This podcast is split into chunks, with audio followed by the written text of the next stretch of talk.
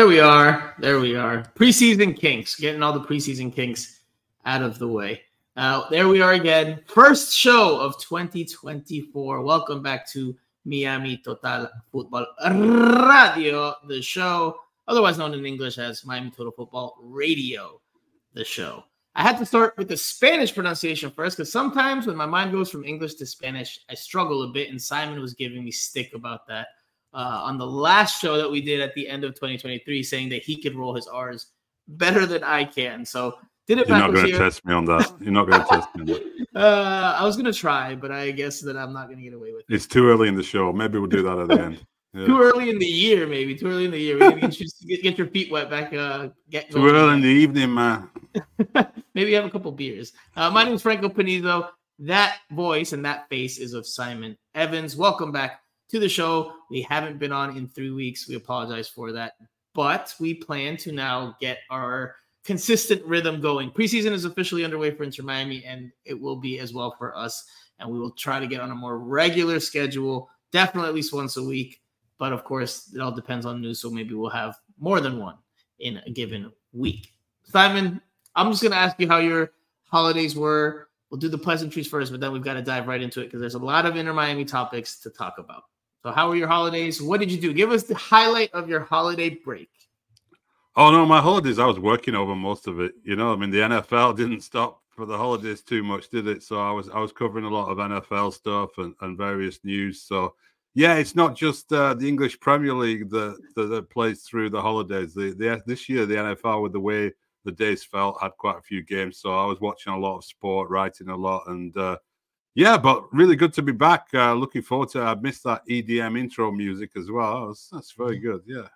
yeah, we sw- we switched it up. We switched it up from the traditional reggaeton that I had when it was just a audio podcast. So now we've gone a little more EDM here. Although I have a slow one, I have a sad one in case you know there's you know Inter Miami's coming off a big loss or something along those lines. I have I have a slower one that fits the setting or the mood if if you know situation calls for it.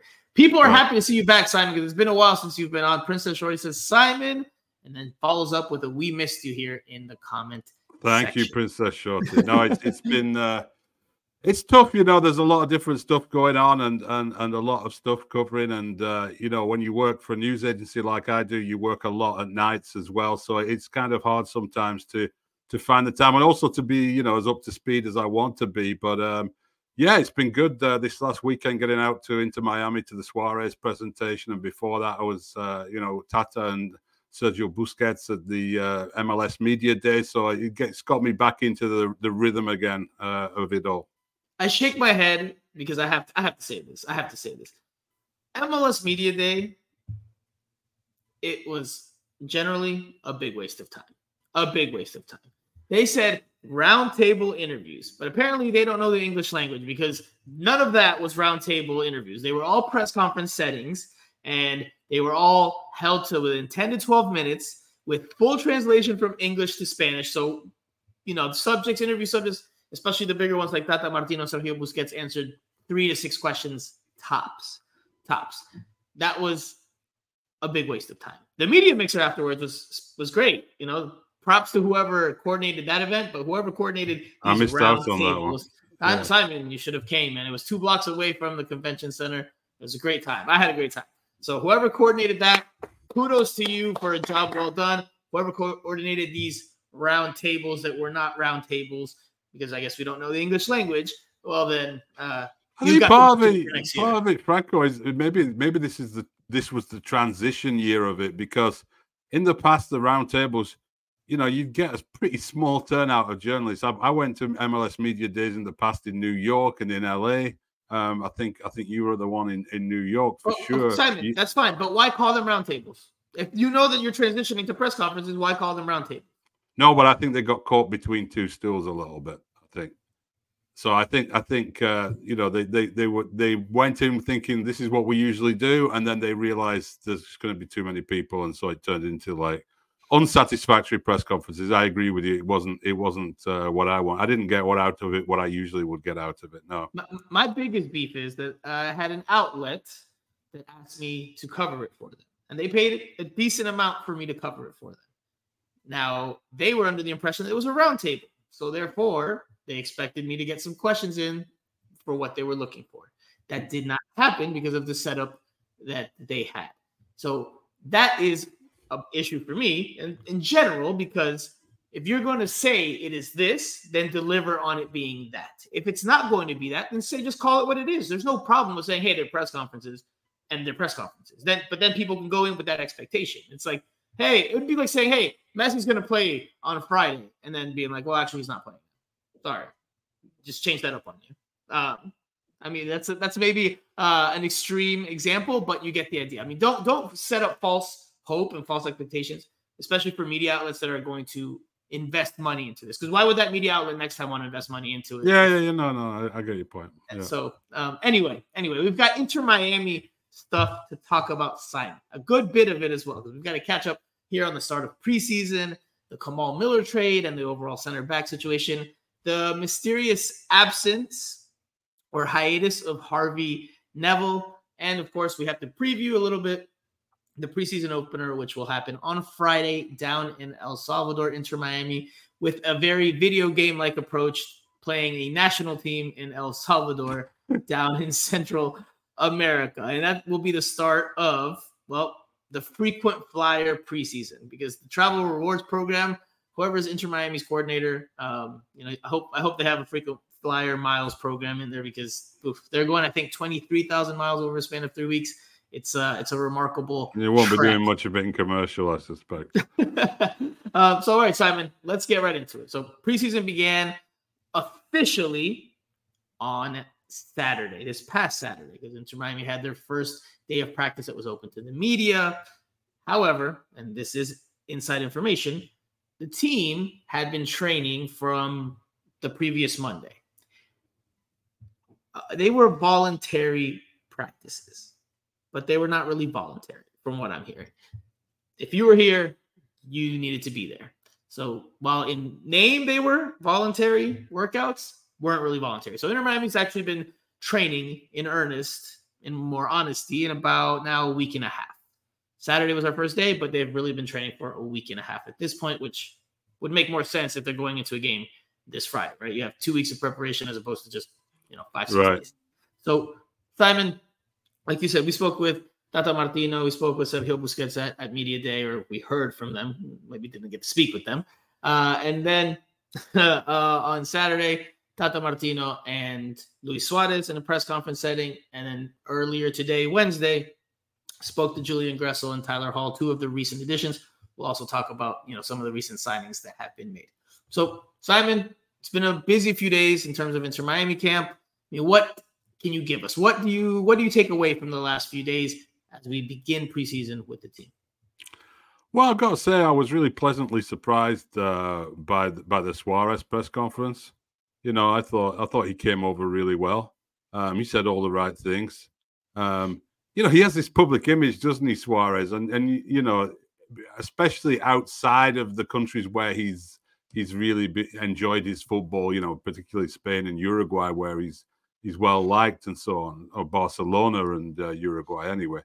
Uh, and in English football, you know, there's uh, you, you, mentioned Suarez's name, and of course, people think about some of the negative incidents that happened in the past. But he came over as a really nice guy, you know, and uh, and, and said all the right things. Um, I did leave in leave thinking, yeah, you know, he's right. They're not just here to have fun together. You know, he's he's coming here. He's got a reputation. He's a big time player. No one wants to end a career by uh, by not doing a good job, right? So I think uh, the the feeling I left was like, oh, okay, here's another serious guy, here's another top guy. Let's see on the field how much he's got left in the tank. Um, you know, the way things went for him in Brazil suggests there is something left in the tank. Um, but that was the most impressive thing for me of the last week was was meeting Suarez there, hearing him talk, uh, seeming relaxed, seeming happy, uh, and ready to go. So that's going to be a really interesting part of the next few weeks is seeing how he starts to gel with the rest of the team on the field. He spoke some English too. He spoke some English. Showed off that uh, that Liverpool accent that he might have picked up along the way in his career. No, not, really, not much of a Liverpool accent, but no, he spoke English, which you know, kudos to him. I agree with you. My my sensation just coming out of that press conference was, you know, he's a pro. He's a pro's pro. Said all the right things, answered the questions. uh, you know, gave you a soundbite, but without being super controversial. I asked him directly, you know, how many goals he would expect to score this year 15 to 20, 20, 25, 25, 30. And, you know, he, he laughed it off and joked and said, Look, I have a number that I would like to, to reach, but I'm not going to be like Romario and say, I want to score this many goals and then try and score that many goals. I'll have the number and we'll see if I if I can do it. But like you said, he talked about wanting to help the team, win titles, you know, all, all the standard stuff you would expect him to say. Um, but you know, there was there was a good element of of dialogue there. It wasn't just like straight to the point. You know, he seemed personable at times. Um, yeah, you know, he laughed and, and, and, joked about a couple of times. So, uh, you know, obviously it's early days when the games start going and there's a little more pressure.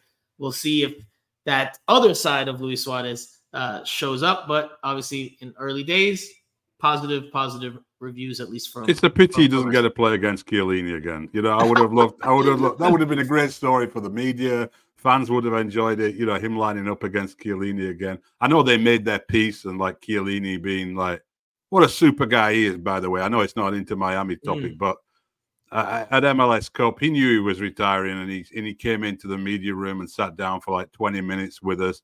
Never announced his retirement, but kind of gave us what we need to to to send him on his way. I, I thought he was like a, a really good example of how like these real end of career, and he was, you know, real end of career players coming into MLS can leave a positive legacy, even in a short period of time. I think so. Yeah, I'll, I'll miss Giorgio Chiellini, but that would have been fun to see Suarez against him again. That would have been incredible. Like the storylines heading into the game and the images, and you would have gone into the archives and all the good stuff. Um, definitely hope. I mean, I would have hoped that we would have gotten Suarez before that game if that would have happened, but I, I probably doubt it. Inter Miami would probably push him off to the side and protect them until after the match. Hey, I mean, listen, man. Unfortunately, that's how how things run in MLS. Uh, but just sticking with Suarez really quickly. Simon, I've had this debate with Jose uh, Armando, one of our other co-hosts, Andrea Yanes as well, both of them on international duty because Honduras is playing here and training here in South Florida. I think they're we playing can't compete with Honduras. A game right two. now, exactly. No so way. I think Honduras is playing right now, if I'm not mistaken, at DRV PNK Stadium, and those two are are over there, which is explains their absences. But Simon, I mean, Luis Suarez is a starter in the important games. He's the number one on the depth chart. I'm not saying over the course of the entire season because you know he's he's older, he's got his knee issues. But you agree that he's the number one option at, at the number nine. If there's a cup final this weekend, he would be starting that game. No, absolutely, yeah. There's no question about it. Okay, because Host is telling me like, oh, Campana, like he doesn't think Campana will be able to be that type of you know backup that starts occasionally and. There's I've a lot of games. There's him. a lot of games though, isn't there? And we saw there's that last lot. year we saw that last year, um, and the schedule gets even you know really tight at some points in the year, doesn't it? I mean, last year after Leagues Cup, the schedule was crazy then, particularly for Inter Miami. Could well be similar again this year. Depends how how, how things go. But um, there's enough games for Campana to to make a a, a really important contribution as well. And uh, you know, and Suarez Suarez's fitness is going to be a question mark, right? It's not going to be a huge shock if he's ruled out for three or four weeks at a time now and then or something. So I think that's why Campana's still at the club, right? I mean, he's, you know, it would be crazy to to rely on Luis Suarez um, and Messi as, as your strike pairing for the whole for the whole year with no real backup there. So it's great for them to have Campana there. And yeah, he probably won't like being the backup guy in that sense, but that's what he's going to be, surely. Yeah, that's, I mean that's going to be his role this year. I'm I, like with you. I'm I'm I agree with that. There will be times where he has to start during maybe the dog days of summer, where he'll get a you know a good stretch there of games. Like you said, there's so many matches to be played this year, especially if Inter Miami is as successful as it wants to be. So there will be ample opportunity for him, but he's going to have to accept. Tata did float that idea during one of his chats that oh maybe they can both play together. Both play you know, together. but do you think that's just like politics? Do you think that's just? Yeah, like... I think that's I think that's just lip service because even last year, uh, you know, although Campana and Josef Martinez played together, they didn't really start games together. You know, when you say play, I go I take the assumption of they're starting games together because they might yeah, play yeah. together in the final five minutes of a game if Miami is scrambling for a tying goal or a game winning goal. But starting together, I think you just lose too much defensively between Suarez, Campana. You're gonna have Messi in there. Uh, I just think I don't think that that's that's realistic. It's too much. Too much. Maybe, maybe, maybe we'll see. Um, you know, if Tata Martino goes the the FIFA way and just all attacking players at all positions. But no, I mean, I, I don't. I just don't see that. I don't see. I don't think that's enough.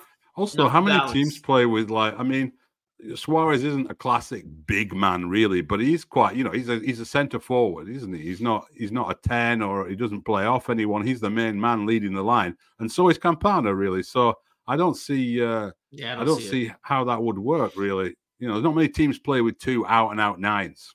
Yeah, I don't see it. So so then very quickly before we switch the gears on Suarez, I know it's early days, but I'm gonna have to ask you to clock in your early preseason prediction, the first one of the year. Simon, how many goals does Luis Suarez score this year in all competitions? Because if we do MLS, if we do MLS, it's going to be a lot trickier. But let's say in all So how many games are we looking at in all competitions then? So we're looking at. MLS is going to be well, it's 34, is it? In regular season. Mhm. Um, then you're going to have playoffs.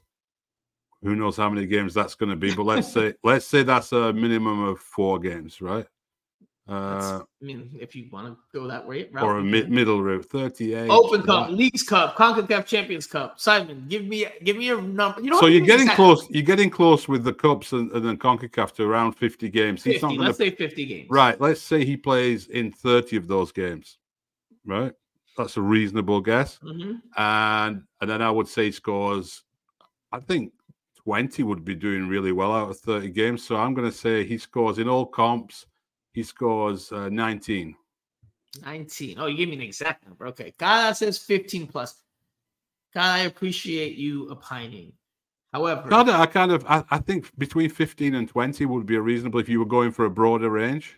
That's what I'd go for. But I, I'll, I'll say I nineteen. think I think that's that's playing it way too safe though. I think they're playing it way like, really. Luis Suarez, who just killed it in Brazilian First Division, like that's where we're setting the bar. 15 goals. Come on, come on, guys. No, Because I don't think he's going to play all the time. he's not going to play all the time. But if he could do it in Brazil, right, where it's a more competitive league, where there's no roster rule or, or, or salary cap, he's coming to MLS where some teams play college center backs because you know that's just how the rosters are made up because of the salary budget. 20 plus, man. I would say I would almost go 25 plus, but I might I might be overdoing it there. But I'll say at least 20 goals. 20 goals. If he Well, okay, I've said nineteen, so you're going one. You're going one more than me. if he scores less than 20, I don't think it's a successful season. I know he's not a DP, but for who he is and the season he's coming off, I think anything less than 20 in all comps would be a, dis- Yeah, would be a yeah. disappointment. Would be a disappointment. I can see where you're Uh. All right, so let's let's switch gears. We talked about the front. Let's go to the back. Kamal Miller was traded to the Portland Timbers. Phil Neville came knocking for the center back that he helped bring to Inter Miami. Kamal, Kamal Miller traded to the Portland Timbers for allocation money. That happened since we last recorded three weeks ago. So now Inter Miami has a hole at center back, and Tata Martino admitted as much in the day one preseason press conference that that is the most glaring need as of right now. He also talked about maybe adding another central midfielder. Uh, you know, he he like brought that in or, added that into the overall remark, but it was really really short. He didn't really uh, expand on that too much. Center back is where is what they're looking at right now, and there are reports that came out earlier today that the center back, well, one of the center backs, if they're looking at more than one, but one center back that they're looking at is Argentine center back Nicolas Freire. I hope I pronounced that right. Um, veteran center back, I believe he's 30 years old, has European experience, played in Mexico. I don't know a whole lot about him, so I can't really say if he's going to be a good fit or not a good fit because I'd be lying to you guys. I can't, I can't, in my head, I can't imagine that he's going to be the like for like replacement for Kamal Miller. I just, I like, I think he's going to be a depth piece. My, this is just my my sensation. Maybe I'm wrong. I think they're going to bring in another center back. Like they need another starting quality center back. I thought Kamal, sorry, I would love to hear your opinion. I thought Kamal Miller had some very good games last year for Inter Miami, and then he had some some real bad ones. But on the balance, I thought he was more positive than negative. Yeah, the well. thing that a little bit surprised me about him going on, I know in MLS it's these kind of trades aren't always down to like performance factors, are they? But Mhm. but um the thing that surprised me a little bit was I, I thought he was one of the players who who who reacted really well and and improved during that sort of second part of the year with with, with the new arrivals. You know, when I was looking at him early in the season, I'm thinking, you know, and he was hitting long balls out of the back, and and and and I was thinking, hey, this isn't going to work very well with like Busquets and. uh yeah, you thought Sergey was going to be out, and you know that's uh, or Sergio as the guys were calling him on the on the last pod. But yeah, I mean, I think I think a lot of us did, but um, he, I thought he'd improved, so I'm a little bit surprised. But I thought he adapted quite well. We saw him doing a lot of work with short passing and and and playing the ball into Busquets and so on. So yeah, it, it's a surprise that he's gone. But like I said, especially Simon, sorry, especially since he just had signed a contract extension with Inter Miami a few months ago. Right. He could have he was set to be a free agent this summer. I mean, sorry, this winter, this past winter, or this winter that we're in right now. He could have explored European options. Now, I don't know if he had European options or how how uh, big that interest was, but he could have been a free agent. That opens the door for much many more possibilities. He chose to resign with Inter Miami. I'm sure part of it was like, hey, I would like to continue on with this project with Messi and try to win trophies, etc. And then a few months later, he gets traded. And I know, like you said, MLS trades don't always come down to just talent and fit. It also comes, you know, salary budget, not only for the short term, but for the medium to long term. You know, there's other windows you're thinking about, not just necessarily this window. So, unfortunately, I, I, have a I have an issue with the overall trade system in MLS. And I know it's in a very American mechanism for for players. I don't really. I get in this case. I don't really. I don't really like the fact that you could just be traded like that because he made a big life decision. Yes, he's a professional athlete, but he made a big life decision a few months ago, only to then be traded and, and sent to Portland. I will say this. I will say this because I saw him at MLS Media Day. He's still living in South Florida yet. He hasn't moved to Portland. Um, so they had him as a representative of the Portland Timbers in uh, at the MLS Media Day. And I saw him for a brief second walking, and he was in the all green uniform. And I said, "Oh man, it's weird to see you in pink." And he goes, "No, I love it." I mean, I'm sorry, weird to see you in green. He said, "No, I love it." So I don't know. Take that for what it's worth, but that's that's what he said um, when I was like, "It's weird to see you in, in all green." Uh, we'll get away from the trade overall point. I don't know if you agree or disagree with that. If you know you think players should be traded without you know having a say. Um, well, no, they shouldn't. They shouldn't really. I mean, it's and I know technically you can say they sign up to, to a system like that, but you know, I'm amazed that the players' union uh, is is so at ease with that kind of stuff. To be honest, it's an it's an American thing though. That's that's why it's like it's yeah, it seen is. as okay. But I mean, if you really look at it, I, I don't think it's something that that should be a practice often in MLS. I think that should be something that gets taken away. If the player says, "Okay, cool, I'll go," then maybe. But like you know, with transfers, player has a say in where he's going to go, or a loan, he's going to have a say. Yeah. Um, I think anyway. certainly every effort to should be made to minimize those kind of deals, though, because it is it's brutal. I don't know if you remember uh, years ago on one of the hard knocks. Uh, I don't know how much you watch stuff like NFL stuff like that, but there was a hard knocks on the Miami Dolphins, and one of the players got traded like that in in in preseason camp. He was traded to Pittsburgh, and they had the fly on the wall camera in there when the guy's being told, okay, just pack your bags. You've got to be at the Steelers facility tomorrow morning. And he's like, what? Can I can, can I tell my mom first? Like, you know, a young guy, you know, and it is, it's, you know, on a, on a personal level, it's like, I mean, imagine that happening to to you or anyone you know, where they're suddenly told next day you've got to be in Pittsburgh. Yeah, no, I mean, that's I, where you, yeah, I don't. Yeah, I agree. I'm sorry. Yeah, it's just not.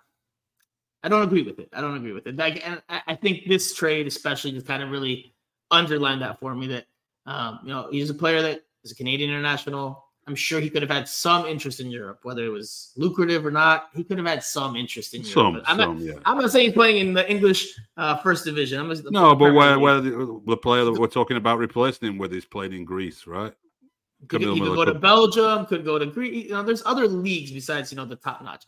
Now, again, you know he just got married, if I'm not mistaken. He posted p- pictures recently on his Instagram, him getting married to his significant other on the beach here in South Florida. So I mean, it looks to me like his his intention was to stay here, and now that's all changed, and he's he's off to Portland to play for Phil Neville once again. So just add that into the mix. Yeah. don't smirk, Simon. Don't smirk. I'm not smirking. Um, I like Phil Neville. Um, all right. So regarding the center back situation, is this Argentine guy gonna be it? Do you think, in terms of the additions, or do you think that they will bring in another center back as well? Because they're trying to play five at the back. I, I can't imagine it's gonna be Aviles, Kryvtsov, and Freire, Argentine guy. Like I have, there has to be somebody else. I know there's some other young center backs there in the in the ranks and in the depth chart, like Tyler Hall that just got signed. Um, Ian Fray should come back from injury at some point this year. There's Christopher McVey, Ryan Sailor. But I think if you're trying to play a back five, I think you need another senior good center back. Yeah. And maybe they'll wait till summer to get that. But I mean, if this team's trying to win everything or try to win, trying to be as competitive as they can, I think you need to bring somebody else in. Well, what you don't want to be in a position is if you set out to play with three central defenders, um, you don't want to like any other position. You don't want to just have three central defenders, do you? Because you're going to have to change system if you every time you get an injury or a suspension. So, yeah, I would agree that that would be logical that they bring in two central defenders. You would think now, yeah. Yeah, I, I think so. I think unless think one of the young players does really, really well in preseason, and Tata thinks there's no reason, you know, we can play them uh, enough this season that, that we'll be able to cope. But I would, I would, I would agree with you. Yeah. Yeah, I, I, think they I think they've got to bring in if even if they get Freire, I hope I'm pronouncing it right. If I'm not, we'll work on it as the season uh, as the year rolls along. But I do think they need to bring in another center back.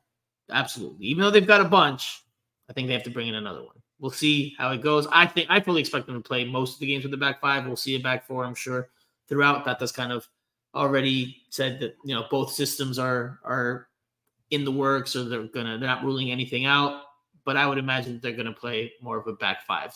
Dating back to last year, seeing how the games played out, seeing how Inter Miami struggled defensively in transition when they would throw numbers forward and get hit on the counter, I think that they're going to go off of that and say, all right, we need to go with the back five. I think that's how Tata Martino and his staff are going to going to look at it.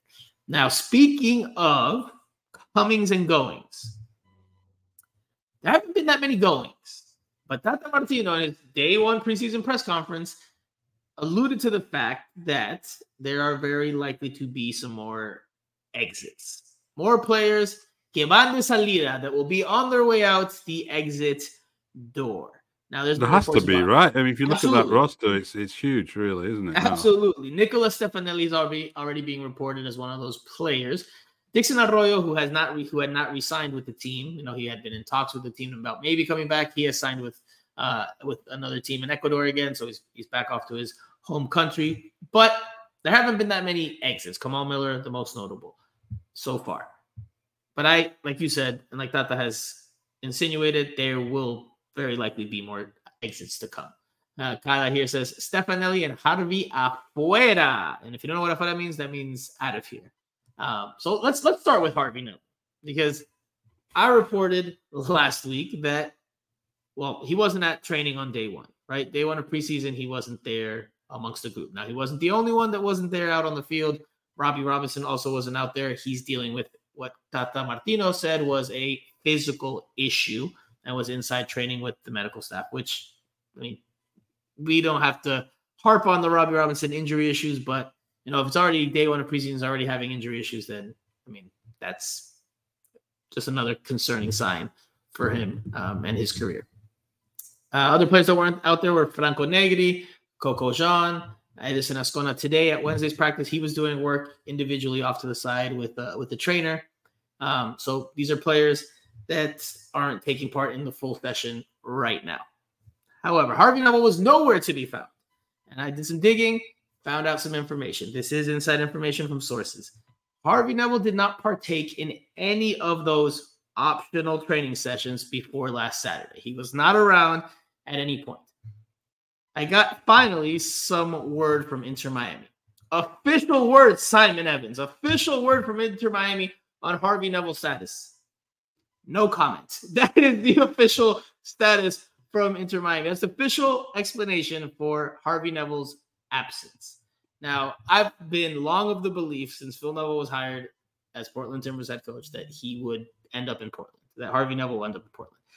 I don't know. I don't have that. I'm not saying that that's what's going to happen, but I will I will distinguish my information from my supposition here. I fully believe that that's what's going to happen. I just I don't know why Harvey Neville isn't in camp right now. I don't I don't have that reason. I don't have that information, but I fully expect that that will happen at some point. Because where else is Harvey Neville going to go? Honestly, where else is he going to go? I don't know. I mean, he, he could he could go he could go anywhere, couldn't he? I mean, it's yeah. I mean, I can. Ob- there's an obvious reason why he might go to Portland. Um, but you know, let's let's not forget the level he was playing at last year when he when he w- was moved out from Inter Miami and he was playing in in USL Championship, right, for Luton United. So, um, does he does he walk into an MLS roster or is he going to go to Portland as uh, to be part of their next pro team or something? I don't know. Um, we'll see. We'll see. I don't know. How, I mean, how much how much do you think is going on behind the scenes with regards to him right now? And I mean, it can be tricky to walk. I mean, we just talked about how weird these trades things can be, right? So if this was like in most other parts of the world, you know, he wouldn't have a very high value because he hasn't played much and he's a young player and so on. So they would just, you know, some arrangement and he'd move to Portland, right? Um, but you know, or Inter Miami holding out to get like some tam gam you know some some MLS uh, token money in return for him or something. I don't know. And then and then that raises do Portland want to start paying things out to to bring Harvey Neville in, basically to reunite with his dad and be able to work with his dad and so on. I don't know. I mean, you know, I don't think it's great for a career. I mean, I'm not saying this is what's happening, but I don't think it's great for a career to follow your dad around too much as well. Um, you know, Paul Dalglish, who worked down here with Miami FC, you know, he had that in his career for a little bit, and uh, just kind of doesn't sit well with everybody when when a nepotism when, claims the nepotism claims will will always yeah but i mean even, even, like you know paul went from like liverpool to newcastle which is like you know a big big move or whatever and it was you know because his dad was was coaching at, the, at those clubs and so on so yeah, I don't, I don't, I don't, uh, I don't uh, know where he's going to go. Uh, you can't see a future for him Inter Miami. Um, I don't think. Simon, why would why would they not have him train? Why isn't he training at all? Like, just I know you you don't have the information. I don't have the information. At least I don't think you have the information. Why would he not even be training? Like, is he uh, that is he that out of favor with Tata Martino that they just, or is this like he, know, I mean, Harvey Neville's entourage being like, well, if he has no no business there, then we're not even going to risk him training. Like, why do you think he's not even training? Well, it could it could be that he doesn't want to risk it while he's in this. If he's in some sort of limbo position, and you don't want to get in, in you don't want to be caught in in a limbo position and get injured, and then like who's looking after you and and all that kind of stuff. The other thing that sometimes happens, um, I don't know how often it happens in MLS, but it does happen. I know it happens in England is sometimes players start training with their new club before they've actually completed the paperwork, which is not supposed to happen for insurance reasons and all sorts of other things. But sometimes people turn a blind eye and they can do that. Now, I'm, I'm not suggesting for one minute that that's what's happening here, but it, it does happen sometimes. don't look at me like that, Frank. I'm not suggesting that. I don't know. You kind of, you kind of were kind of were. Was that? Uh, I don't know. I don't know. I'm speculating as to Specul- the various different things it could be. I mean, and, or and it that's, could. That's what happens when you don't get, you know, when you don't have the information, and when your team doesn't provide you with information, the team just provides. But maybe no the cat. I mean, maybe the cat, if it's one of these limbo type arrangements or something. But I well, don't know. We are left to speculate here on the outside, so we can suggest and speculate and do all that fun stuff, um, because team isn't giving us much. Um, all right, who else do we think could leave? Who else? Give me some other candidates that you think might be on the way out. We know about Nicolas Stefanelli. Reports are saying he's he's close. We saw Emerson Rodriguez back from his loan with Santos Laguna. His loan expired, so he's back in with Inter Miami. As You know, he was seen. I saw him uh, on day one there preseason, chatting and talking about. Um, who else? Oh, Leandro Gonzalez Pires. His loan uh, also expired after being on a loan, two-year loan deal to River Plate, but River Plate triggered the buy option and they have kept him. So no Leandro Gonzalez Pires reunion with Tata Martino right here in South Florida. Wait, who else? Who else could be on the move? I mean, if you look at the roster, I think you'd have to say, you know, a question over Franco Negri with the arrival of Jordi Alba, right? I, agree. I agree. Yeah. Uh, he's not healthy yet, but I agree. You know, he might be surplus to requirements. Um, so then I mean, you look at it because you, you, have Noah Allen in the mix there too. You have Noah Allen, who's you know a young young guy. You know, you, are going to want to give him minutes. If it's not going to be with, Inter Miami's first team, then you got to loan him out somewhere. Um, if not, then you know if he is factors does factor into you know developing him and playing him, then Franco Negri. Where's Franco Negri going to play? Higher up the field, maybe, possibly. But I mean, the, the left back seems a little a little uh crowded. And then you talk about if you do bring in another, if you bring in two central defenders, then you know that's not really a vote of confidence in in guys like uh, McVey, is it? So you know, do, do do do they move out if if you bring in more in that area? I, I uh, think I think some names. I think some names that if we're gonna we're gonna just again supposition, not inside information. I think Franco Negri. I don't know, man. Because if Inter Miami wants to win now, then I think I mean there's got to be a market for Franco Negri out there. It just really depends on if Inter Miami wants to develop Noah Allen at all this year, or if they're just trying to win with you know the best talent that they have. Um, that's the question. I would say I think Christopher McVey is likely going to be on his way out. Not inside yeah. information, just what I think.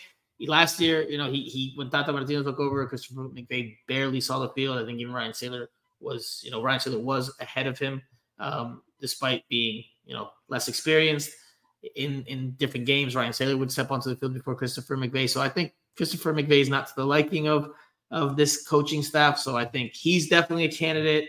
Uh, I think I think DeAndre Yedlin, man. I still think DeAndre Yedlin is definitely a candidate to be moved. Yeah, yeah, yeah. No, I mean, I'll be sad to see him go because I, I like I like Yedlin a lot, but um, I think you know the signing of uh, Gressel just looks like the end of the road for Yedlin, doesn't it?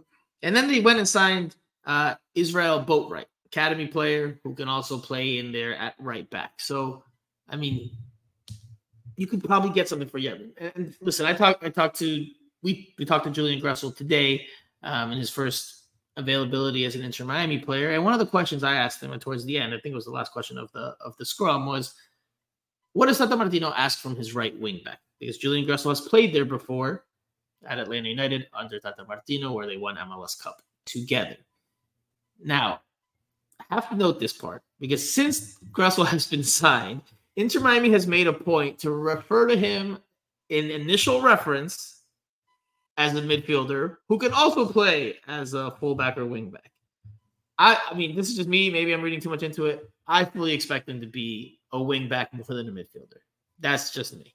That's just me. I think he's. It doesn't make a lot of sense if they haven't signed him to be that. To me, I mean, that's where he, you know, he really caught the eye at times with Columbus Crew, and I know it was a little bit.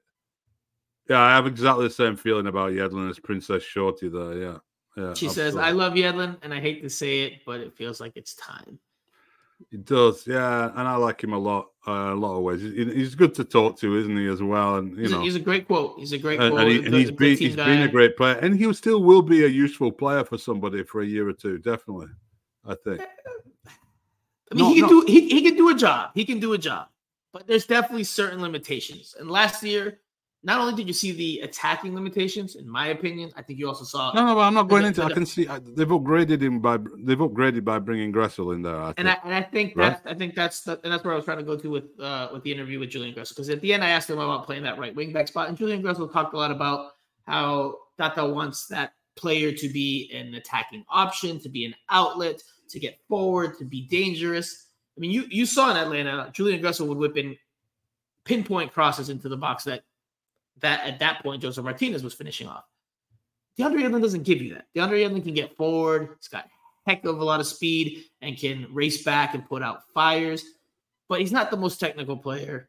You know, he, he definitely tries hard, but he's not the most technical player. And for a team like this one, where they're trying to obviously have a very Latin American, South American feel to it, I mean, you want more technical players on the field. And I think DeAndre Yedlin doesn't suit, doesn't fit that profile. I think I've said this since late last season. I think his days are numbered. If they can find something that's worthwhile, and I'm sure they're probably trying. Chris Henderson's doing the best he can to get you know all the juice out of the line. Then I think DeAndre Yedlin might not see the start of this season. Yeah, what I was saying though was I think he's he's still an attractive uh, proposition for another club, right? I think he'll he'll find himself with with a decent move in MLS if that's what the club are looking to do to move him on. I think uh, you know if I was if I was building a roster uh, of an MLS team that wanted to you know move up a notch from whatever level they were at in MLS, I think Yedlin's a player I'd I'd seriously consider to bring into someone like I don't know Charlotte or someone like that, wouldn't you? Yeah, absolutely, absolutely. I, mean, there's definitely a home for him in MLS. It's also a matter of, you know, with his agent, do they want to go there?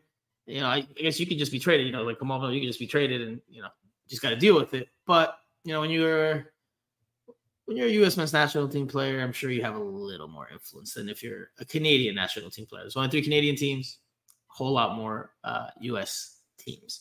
So we'll see what happens with DeAndre Yedlin. Any other name you want to throw out there that you think could be on the way out?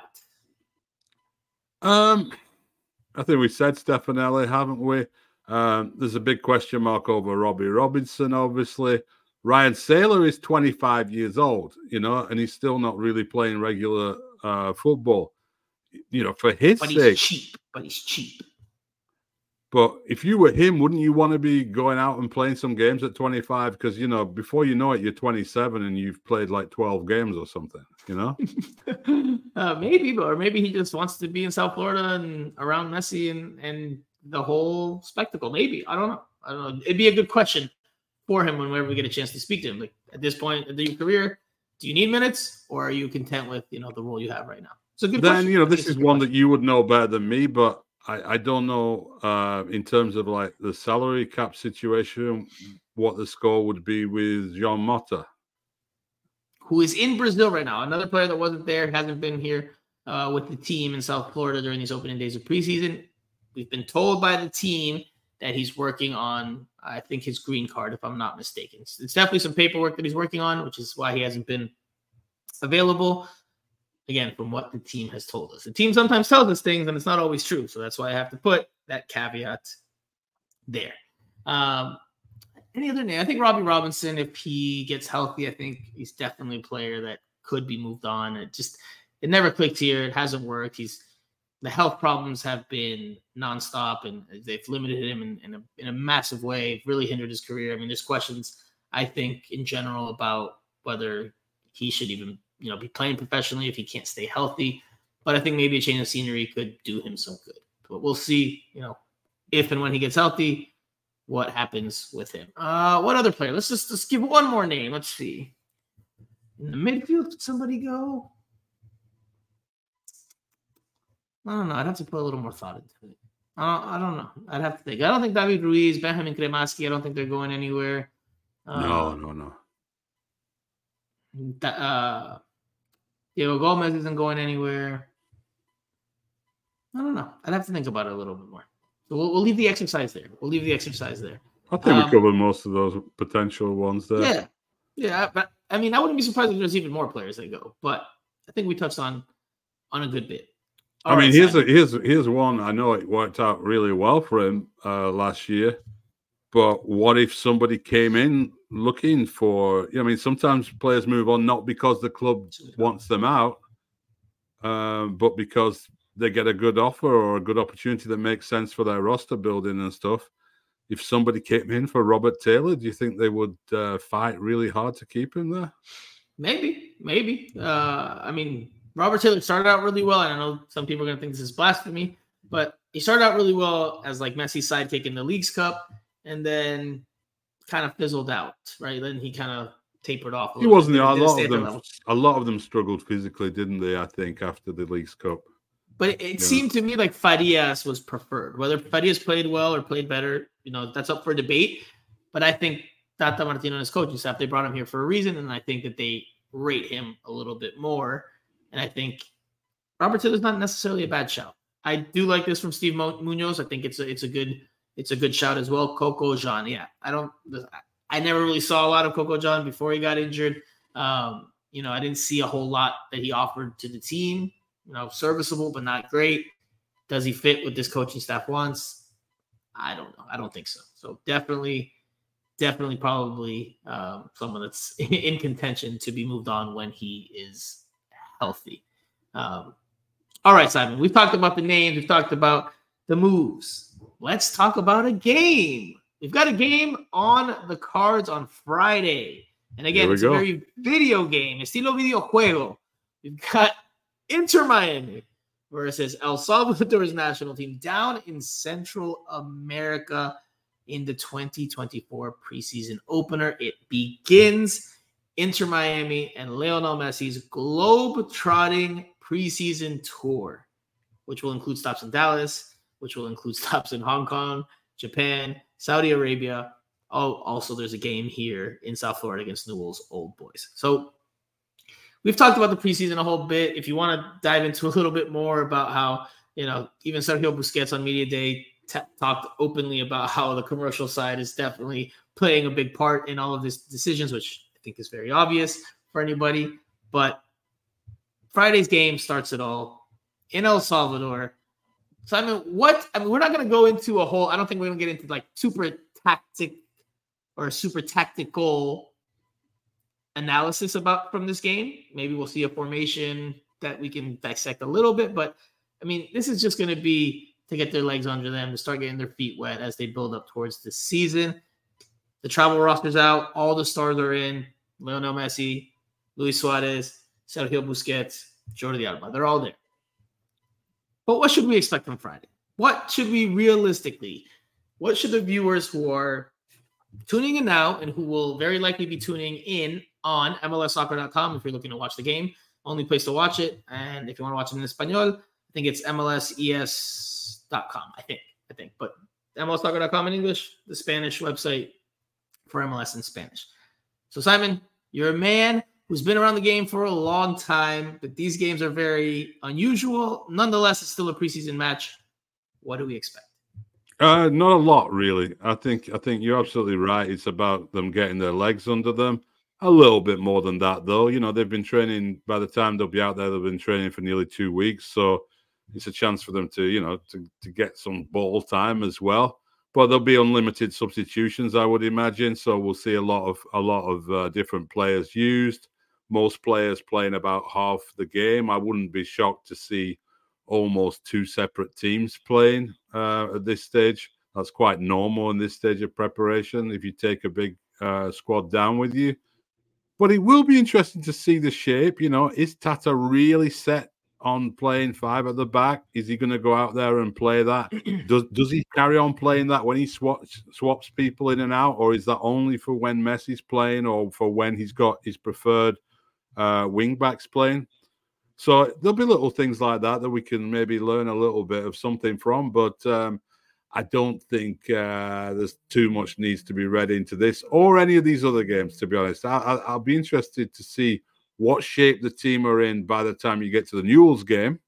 I think uh, that that will be one where you'll be looking at and saying, okay, you should be playing your first choice starting 11 in your last preseason game if you've done it right. You know, that's what you want. Um, so, Simon, I have an interesting follow up question to that. It's something you touched on here.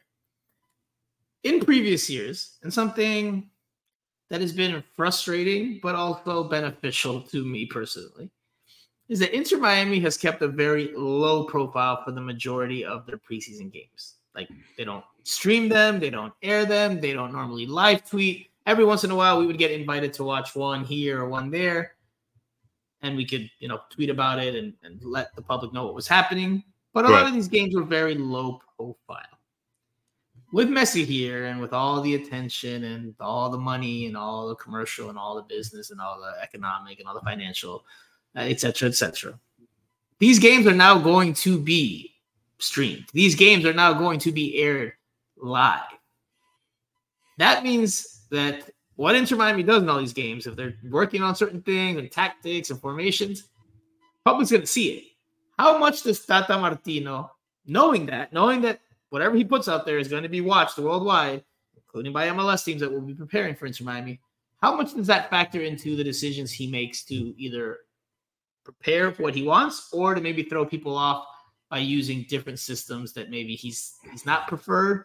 I mean, that, that's the tricky balance here because you're gonna have to show all your cards. If you're gonna be honest about it all, then you're gonna show all your cards right away. Like, so yeah, how, how much do you have to balance that? I don't think so. I think he does what he wants to do. I mean, I think, I think you're right. People can see it all, but then they'll see it all in week one and two in MLS anyway, right? Or, you know, once once you start playing for real. Um, and you know, it shouldn't be a matter of concern for Inter Miami, should it? Really, that like you know, oh, we don't want to show people how we're going to line up behind Messi. I mean, if you're going out there and playing with Sergio Busquets behind Messi and Suarez with Jordi Alba on the left. Um, I don't think you need to worry about the other team knowing that your right back pushes forward a lot as well. But you know, how else are you going to practice this stuff? Just on the training ground? So, I mean, so, so the point of that, uh, the point of the question, your answer, I think, is fair and I think is is correct. I think that that that Tata Martino's not going to try to do a whole lot of gamesmanship. Although Princess Shorty here in the comments section says, "I want to see some good old fashioned Tata gamesmanship." I mean, it's possible, right? It's possible. But I get what you just said, by and large. And that to me illustrates a very interesting change for Inter Miami. Because if you're going to go out there and show all your cards, it's because you don't care about what the other teams are going to do. Like you're showing them, hey, this is how we're going to play. Now you have to outdo us because we have the star power, we have the quality, we have this. That to me shows that Inter Miami, and this is a Spanish phrase, Spanish term, is taking on more of a role of protagonista. They are taking the role of one of the bigger teams in the league, which is obviously they should given the profile of players that they have. But that is complete change of direction from where they were a year ago and even two years ago, and maybe throughout their first four hmm. years. Because before it was all hush hush. I mean, again, one of the reasons it was frustrating was because we wouldn't know any of the scores or the results or the goal scores with my digging, I would get every game that was closed behind closed doors. I know to Inter Miami's, uh, I won't say detriment, but to their annoyance and their frustration because I got phone calls uh, during the past few preseasons about reporting the games and the goal scorers. Really? And yeah, oh, bro, brother, I got a call last year about a game and they were like, oh, you put out all the information. And I was like, first of all, the job is to put out information. Second of all, there was no lineup in my story. I literally just said the goal scorers and what happened in the game Like this team scored first, this team scored second, etc., etc. And I got a phone call about that because it it bothered Inter Miami and it bothered Phil Neville's staff that they could not figure out who was giving me the information. Oh, okay. It, it, it, left them a little uneasy as to who was There's giving a mole. Franco Panizo information as to these closed behind closed door games that were not being played in South Florida. So that's why I got the phone calls. But take that away. We're now here in 2024 the fact that if they do go with the approach that you and I think that they will, which is just to show what they've got and bet on that and see if other teams can outdo them, that is a change in mentality. That is a change in approach. That is a change in the overall direction of the club. They want to be protagonistas. All right, you have to outdo. They, are, you already know escape from that. They can't escape from they that. They can't. Absolutely. They're not absolutely. challengers anymore. You know, even last season they were a challenger team, right? going after the established elite in, in MLS. They are the new established elite in MLS, whether they've won something or not. The the way the team has changed and all the attention on them and the expectations around them. Franco super spy. Franco yeah. the super. Here I am. um, and that's it. So they're out there. They've got to, you know, either it's going to work or it isn't going to work. It's not going to be about whether they they uh, you know didn't show their hand against Al Nassr in a friendly or something. It's not. It's not going to come into it. Right. They're gonna. I think they're gonna work on what Tata Martino wants, and Tata Martino is gonna say, "This is how we're going to play." Come the start of the season and throughout the year, He's not gonna. I don't think he's gonna hold anything back really. He might, might experiment a little bit. He, he, you know, you quite often see in preseason campaigns with teams that I've followed where they do something in preseason. Ancelotti at Milan used to do it all the time. He'd play some system, and you'd think, "Oh, that's what he's going with. He's going with like this player is in a deeper role and stuff." And then you never saw it again. Maybe it didn't work out in preseason. It's a good time to try things out. You know. I think on the days when they're playing like three games and or two games in three four days, I think some, along those lines maybe we'll see something like that. But let, us listen to Julian Gressel. We haven't gotten to a soundbite or a clip here. Let's listen to Julian Gressel from earlier today's availability, what he thinks about the game itself on Friday night in El Salvador.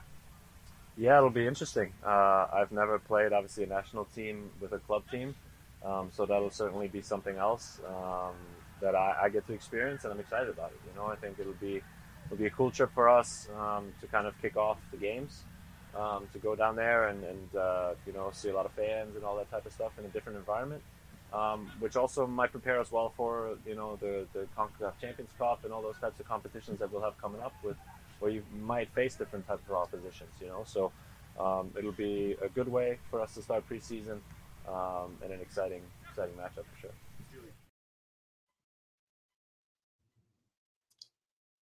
Simon, now my follow up question for you is what kind of environment, what kind of ambiance should we expect on Friday? Messi's the big ticket. He's going. We know he's on the travel roster that leaves on Thursday to Central America if I don't know if you've seen any of the images down in El Salvador already, but there's El Salvador blue jerseys like on the one side, and there's the pink Inter Miami on the other half. I mean, I, I asked Julian Gressel jokingly or half jokingly what kind of environment he expects as a kind of a follow up question to Friday's game. And, and he said, you know, he doesn't really know because he didn't get to play against Messi last year. So, you know, he's looking forward to experiencing that. Um, I do have the clip, but we'll, we'll, I'll just paraphrase it for now. I mean, I, I fully expect this to be a fun preseason game where the crowd will support whoever's winning in this match. If El Salvador's winning, you're gonna get the Salvador, Salvador. If Inter Miami's winning, you know you'll probably get some Messi chance in there. I think you're gonna see some good pink in there, um, even if they're not official jerseys, because there's a lot of the the fake jerseys being sold. I saw some of the uh, unofficial, uh, you know, uh, uh, merchandise stands that have popped up around there. Yeah, with those half and half shirts and so on. Yeah, so I think it'll be pretty. It could be pretty wild atmosphere, actually, couldn't it? You know, I mean, it, it it could be, and uh, but I think it'll be a festival. I think it'll be one of those where, you know, definitely veering more towards like the sort of Messi appreciation evening rather than like you know, let's get behind our national team. Uh, sure, uh, sure. That you normally would get. I mean, they normally really do back their national team in El Salvador, don't they? But it's going to so be no, bit... so no no silvatos, no no pifeos.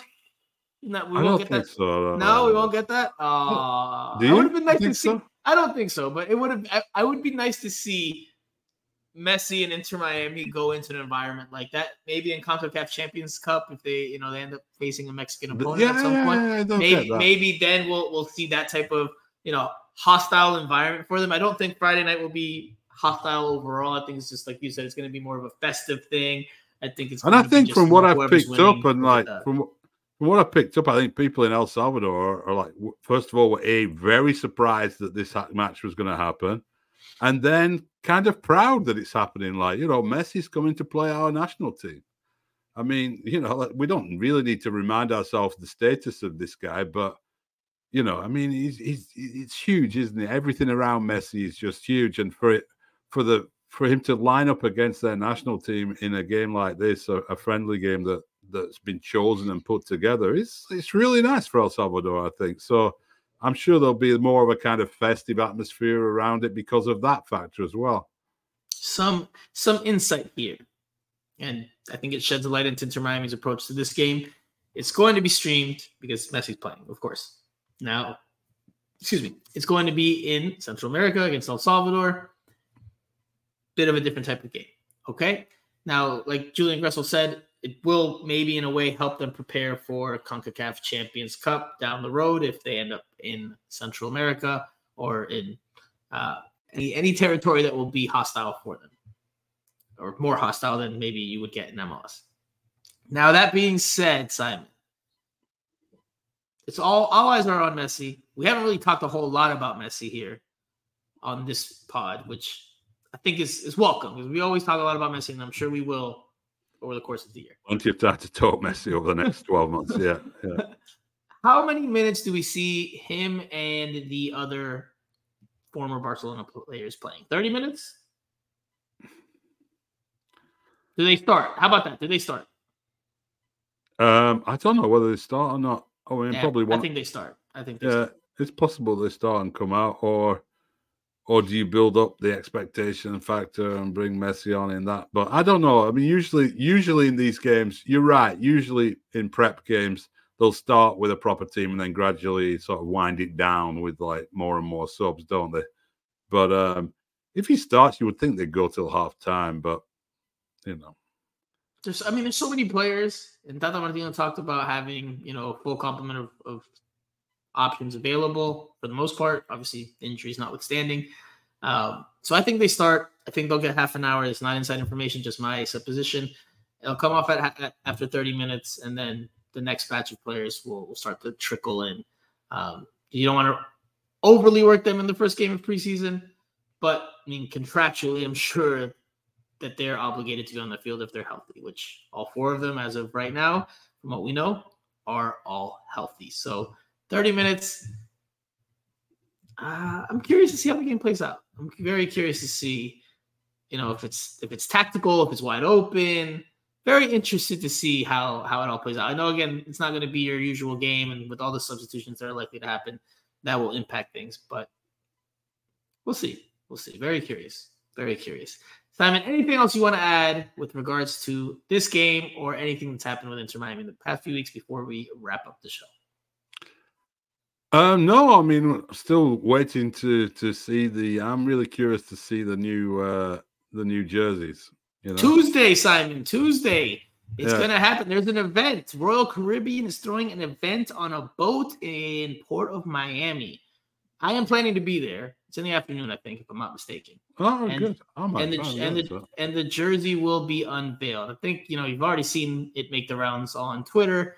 Uh, if that's Armando. the one, if that is the one, I think that's the one. I think that's the one. The one that's come out lately, not not the one that, not the one that came out initially, but the one that's come out lately. I hate the whole thing down the middle. I've said that the color is better than what we initially thought, or I, you know, what I initially thought. Um, but we'll see it officially on Tuesday at this Royal Caribbean event. Again, I expect to be there, so I'll provide, you know, uh, my opinions and coverage of that event on. Yeah, you Twitter have to send me the details X. on that because absolutely. Yeah, absolutely. I, I didn't get the memo on that one. Kyle says, "Are you gents going to the Saudi game?"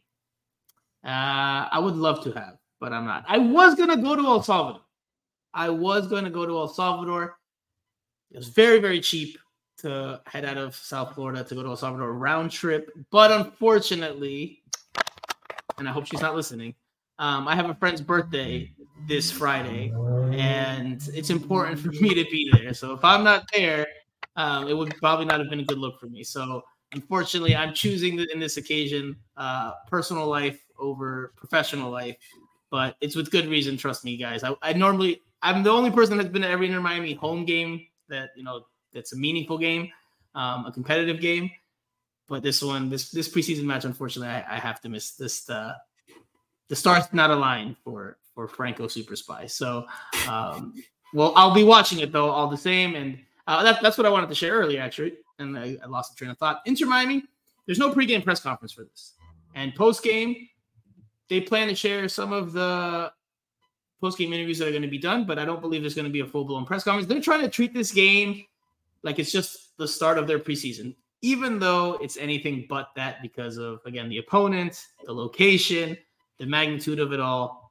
They're trying to make it normal. They're trying to make it seem like it's just another preseason game. They're not trying to overhype it or um, overdo it. Mm. Clearly, today, you know, we spoke to Julian Gressel and Tyler Hall. We didn't speak to any of the bigger name players who, you know, could drum up even more interest. So I think there, so there's a conscious effort here to try to make this game as normal as possible from the team, regardless of, uh, of if they're successful at that or not. But anyway, uh, Simon, anything else before we wrap up here? No, no, no. That's it. All right. Okay. All right. Well, then, from on my end, uh, if you guys haven't, please give us a follow, a like, a subscribe. If you're listening to this after the fact on Apple Podcast, Spotify, or any of the streaming audio services, please leave us a review. It helps us out tremendously. It costs you guys next to nothing, just a little bit of your time. That's all we ask. That's all we ask. Um, we will be back next week. I'm hoping I'm gunning for Monday, early in the week. So the game is still fresh. We can talk about what we saw from there and prepare for. Well, actually, Monday they play again. Monday they play FC Dallas. So maybe Monday is not a good day. Maybe we'll wait for Tuesday. Then we'll have a couple of games to talk about. So yeah, probably Tuesday. I'm going for Tuesday. I don't know what your what your schedule looks like next week, Simon. I don't know if the NFL has you out and about, but if uh, if we can make it work, we will be back next Tuesday. We will try to get Jose Armando and Andrea Yanis in the mix as well. But I definitely plan to be back early next week. So I will hold myself to that as for you guys that are watching and for you guys that are listening. But please give us a comment, a review, a subscribe, or uh, all of the above if you haven't already. All right. Uh, so yeah, I guess I'll have to be fresh off the port of Miami boat and come to do the podcast here at home. So I guess I guess I can't be like the media mixer uh, at media day. I can't get a, a couple drinks in me because I'm just gonna have to come here and make sure I'm in, in good standing. We'll record so, on the boat, Franco. Let's go live on the boat. I'll record on the boat with uh, with my mic, my wireless mic, and I'll just record off off the cell phone. But all right, that does it for this week's show. That is Simon Evans. I am Franco Panizo. You have been listening to Miami Total Football. Simon, come on, come on, roll your radio. radio. There we go. I like it, Simon. I like it. All right, guys. We will see you next week. I'll work on the dates, but we will see talk to you guys very, very soon.